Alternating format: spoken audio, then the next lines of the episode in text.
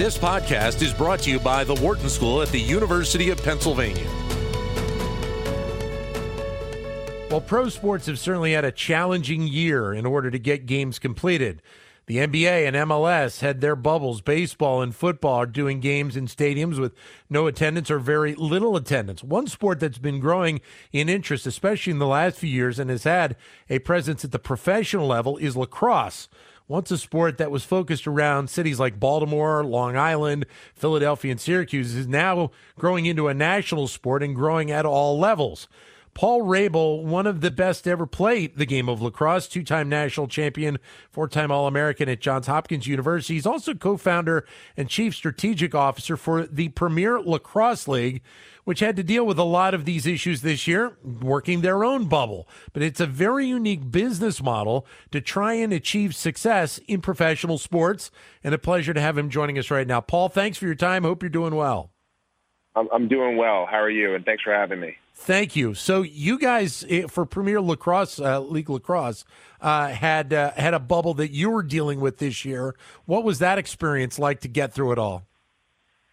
Yeah, it was it was a challenging one and and very unique to anything that the sports industry has dealt with over the last hundred years. I mean, even going back to the uh, Spanish flu pandemic, is uh, you know sports shut down temporarily, but didn't uh, figure out a short-term or even near-term resolution. Uh, we were the first team sports league in North America to announce the bubble model, and that, in a way, as a you know tertiary sport or niche sports league that constantly looking to garner, uh, call it non-endemic media exposure. Yeah. Um, therein lied an opportunity as, as we were able to unveil our process on the Today Show.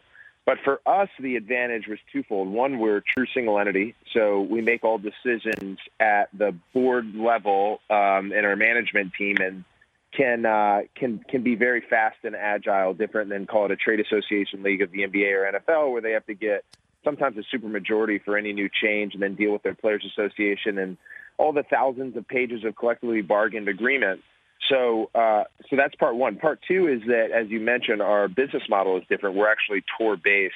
Yeah. So that means in year one, all six of our inaugural teams would land in one destination every weekend and yep. play a game. So there'd be three games, and three teams would be one and zero. Oh, three teams would be zero oh and one. We go through the whole regular season, playoffs, and championship in that manner. Um, so that that model in it itself was already the single site model that we saw unveil in these bubbles. So we already knew how to operate over the course of a weekend like a NASCAR event or a Final Four in college lacrosse.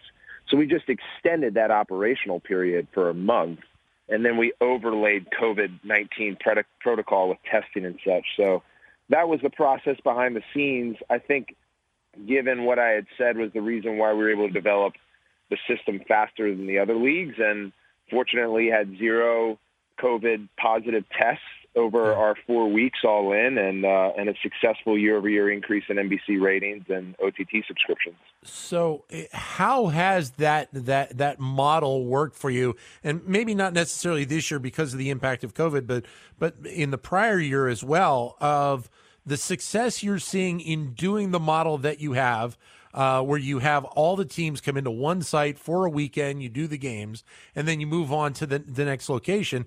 And is that the longer term view of where you think this league will end up going, or is there the chance to to maybe change and go more to you know having a team in in in Philadelphia, one in Baltimore, one on Long Island, you know, and and starting to do kind of a franchise model?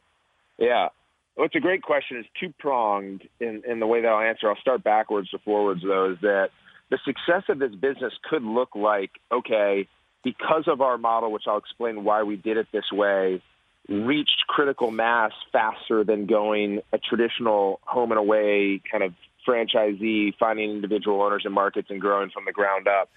That we think we can reach critical mass in way of audience and interest much faster the way we're doing it. If we do that, then we can make a decision as a company what's best for the business, what's best for our players, what our ownership groups want to do, potentially go going franchise into specific markets, or we could, you know, look at modern trends in media consumption, star players on teams like you're seeing in the modern free agency model of the NBA, or even what you see in individual sports as we've modeled off of kind of a NASCAR or golf, tennis, where all of your players are in one market and there's seasonality around it. Yeah. So that decision will be one that we're making probably in the next few years as we see this growth due to our bet. So the bet simply was okay. If you look at traditional sports, starting with baseball, building their their model based on teams and markets, you need two things. First is you need an audience big enough to support a nationwide presence of call it in our case it would have been half a dozen teams but even launching i think nationwide you need at least 10 to 12 teams to cover the full footprint of the us yeah. So we looked at it objectively and we're like all right there's 6 to 10 million fans depending on which fan report survey you're, you're reading us lacrosse or, or the sfia there's 2 million participants. So i don't view that as a sport like basketball soccer baseball or football where we can just you know start pro lacrosse again and reimagine it and have you know be able to fill the seats. Yeah. So there's supply demand curve we looked at. Secondarily is professional sports for the fan is very much in a, a premium experience. So if we had gone the city-based model and decided to like rent weekends on a home or rent venues on a on a home and away basis we're not sure that one we would have been able to find the right venues for the for the preferred professional experience, but two created a schedule for our network partner in NBC to air games live. So by yeah. going this tour-based model, we could one pick the premium venues in markets that we really like that are growing from a lacrosse audience standpoint, and two by renting that venue over the weekend, we were wide open for our network partners' available programming windows. So we didn't have to deal with the schedule flux back and forth you see that even the MLS deals with, and they own the venues. And why it takes so long to get a schedule out is it's based on your network. So we eliminated that uphill battle, and we felt like, you know, 10 out of 10 times launching a league from scratch in this environment, the most important thing is distribution. So let's build it inside out with distribution windows. How much does it help you that, that being able to launch this league right now?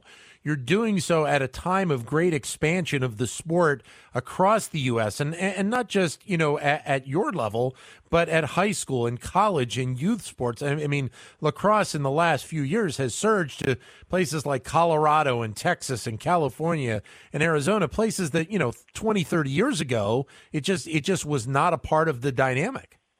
Correct. Yeah. I, I mean, look, the sport still has a long ways to go, and we're we're we're now entering kind of phase two of our cycle and growth where you know we had to get the foundation up and the structure operating well and now we're going to start looking at ways that we can further invest in the community of growing participation not just domestically uh, but internationally so we have 68 countries now that are sanctioned to participate at the international level. Uh, in addition to what you had mentioned in growth, lacrosse has also received provisional recognition back in 2018 from the IOC to be considered as an Olympic sport. We're down the path of looking at LA 2028. So you look at, yes, the momentum of lacrosse, but I will say, you mentioned 20 years ago, I think it was about 10 to 15, it was considered the fastest growing sport, but hadn't gotten the, the I think, the, the ground game growth that you had mentioned, especially westward, yeah. that we've seen over the last 10 years. But if you look at sports across the board, and and just take a lot of Olympic sports that aren't mainstream today, is if they don't have a professional solution to take the game's best at the college level and provide income beyond such that they can influence aspirationally the next generation, um, th- then I think your, your, your sport becomes just kind of a, a bottom up sport where you have participation right. in the Olympics every four years. So lacrosse could have died out, from my opinion, and just being a participation sport, flatline like we've seen, uh, and then potentially make a bid for international play. Uh, there was a lot of opportunity at the pro game to then change the bottom up model to a top down like we've seen in the NBA, the NFL, and even more recently with the UFC to MMA. So you're at a point right now where the athletes can be just athletes and play their sport and, and work at their craft and, and not have to be at a point where – uh, you know, they have to have a secondary job to support themselves. I mean, they certainly can if they want to, but you know, when when uh, when you know an athlete it goes professional, the hope is that, that that's all they have to worry about. That's right, and and the benefit it's kind of like a, a CMO selling their CFO on the investment into product or or product sure. marketing. Yeah. Where, uh, from my perspective, it's not just having athletes as you know full-time pro athletes from an optics standpoint. Again, that aspirational approach to the young generation, but it's also their ability to invest in themselves. You know, in lacrosse and other college, you know, kind of uh, gold standard college sports, you see like peak performance in the Final Four national championship game. But if you look at basketball, if you look at football, baseball, there is this exponential growth that athletes get into their 20s when they're full time investing in their strength conditioning and their skill development, and the game changes, right? Yeah. Like Kyrie Irving's playing at a level that he didn't touch at Duke, even though he was considered the best player in college basketball. So we that that marketing bet, that that time investment bet, where it doesn't have a direct ROI on a revenue standpoint of the business, we think that as we have more athletes playing full time, the game will be played at a much higher level, which will be yeah. more entertaining, more fans, and then more revenue. So, what are the next uh, hurdles to cross for Premier Lacrosse League? Well, there, I mean, there are a bunch. So we're we're continuing to chop wood. Uh, uh, you know, at, at the kind of the important metrics of pro sports. So year over year viewership increase, year over year sponsorship increase, and sponsorship is not just dollars and cents. It's about bringing in non-endemic brands to invest and market the sport. Yeah. Um, year over year ticket increase. So we got to figure out a path back to some sense of like event normalcy, and, and that's largely out of our hands with COVID protocol and just our, our general global and national approach to that. Um, but I think for for us, we uh, you know, we have two, you know, kind of major macro challenges. One is, uh, as I mentioned, kind of the business and, and continuing to innovate and evolve and disrupt. And then, and then two is the storytelling of the sport, which I think yeah. has been stereotyped over time. It's actually a Native American game as we sit here talking during Native American Heritage Month in November. Um, and so telling like the true origin of the game, education of the sport is important. And education, and not just who plays and, and the history of the sport, but also for a non-lacrosse fan who's watching the game for the first time, much like hockey in the 90s, is like, what the hell's happening? So yeah. rule, yeah. rule storytelling is important too. Paul, great to talk with you. Uh, all the best with the league. I, I enjoyed watching it uh, when I get a chance over the first couple of years, and I look forward to seeing more of it. Thanks, sir. Yeah, appreciate you having me. Thank you. Paul Rabil, who is uh, co founder and chief strategic officer for Premier Lacrosse League. To keep engaged with Wharton Business Daily and other Wharton School shows, visit businessradio.wharton.upenn.edu.